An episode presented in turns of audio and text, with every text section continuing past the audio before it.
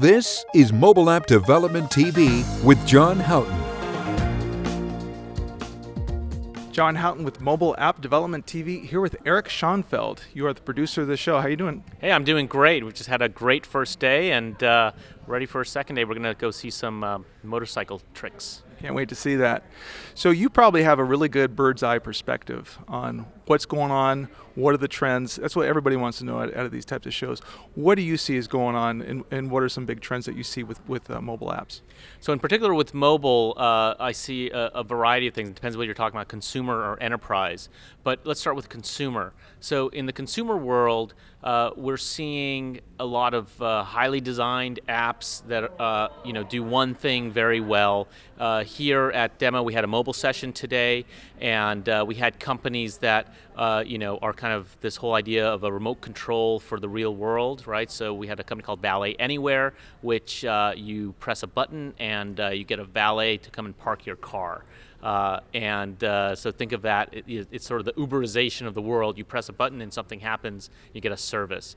Um, another really interesting company called Skill Pocket, which uh, is uh, was you know, if you want to find a designer or a marketing person, if you're a small business or you're a startup, uh, it's sort of a marketplace on your mobile phone for that uh, particular need. And there's a lot of design tweaks that they've learned from other apps, uh, you know, like TaskRabbit or like Uber, where people are rating each other, and hopefully that way you get uh, liquidity in that market, and you also know whether you can trust the other person, whether that that that person, uh, you know, is a is a, is a good uh, design or whatever.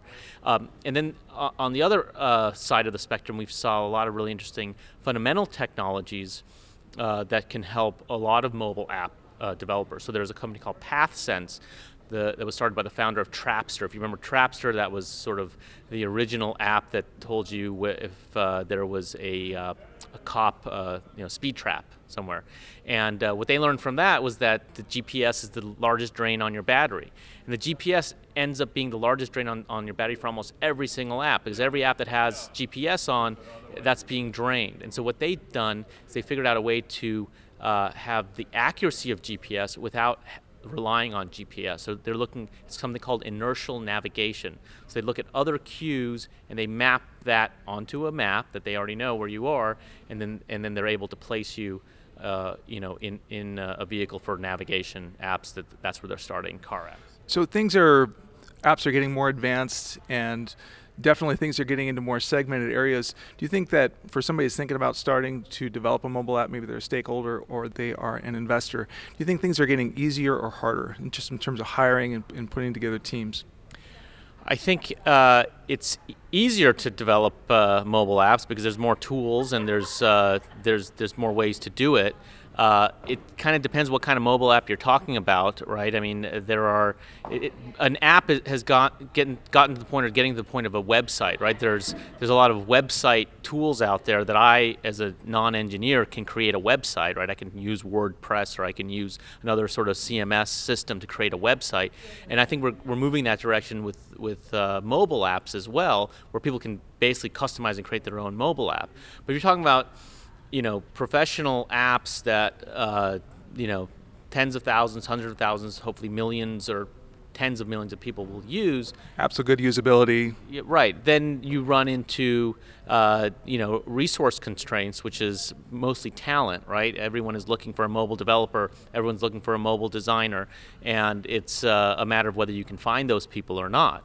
Now, it turns out that uh, there's a lot of very talented engineers overseas who are coming up to speed on uh, iOS and Android, and they can they can they can develop uh, you know apps just as well as uh, anyone over here. And if you know how to tap into those uh, into that talent pool, that's a way that you can economically create an app, uh, but um, you know. Uh, but, not have to deal with all of the competition here in the U.S. necessarily for the talent.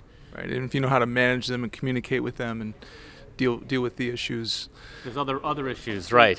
There's other man- management issues uh, as well. But uh, I, I, find that uh, it's a lot of times there's a, a the, the there's the designers are here in the U.S. and then the the back-end developers or the iOS developers are are overseas. There's people are splitting up, uh, you know, the work that way, um, just because the the front-end UI and UX is tends to be a little bit more, uh, you know, culturally defined, right? Something that might uh, play well uh, in Thailand might not play well here. So you kind of want to have somebody who understands the mindset of your primary customers. Right. I've even found in Eastern Europe that they might design something that will, would really play well there, but doesn't really have doesn't really ring, doesn't resonate with uh, uh, U.S. audiences.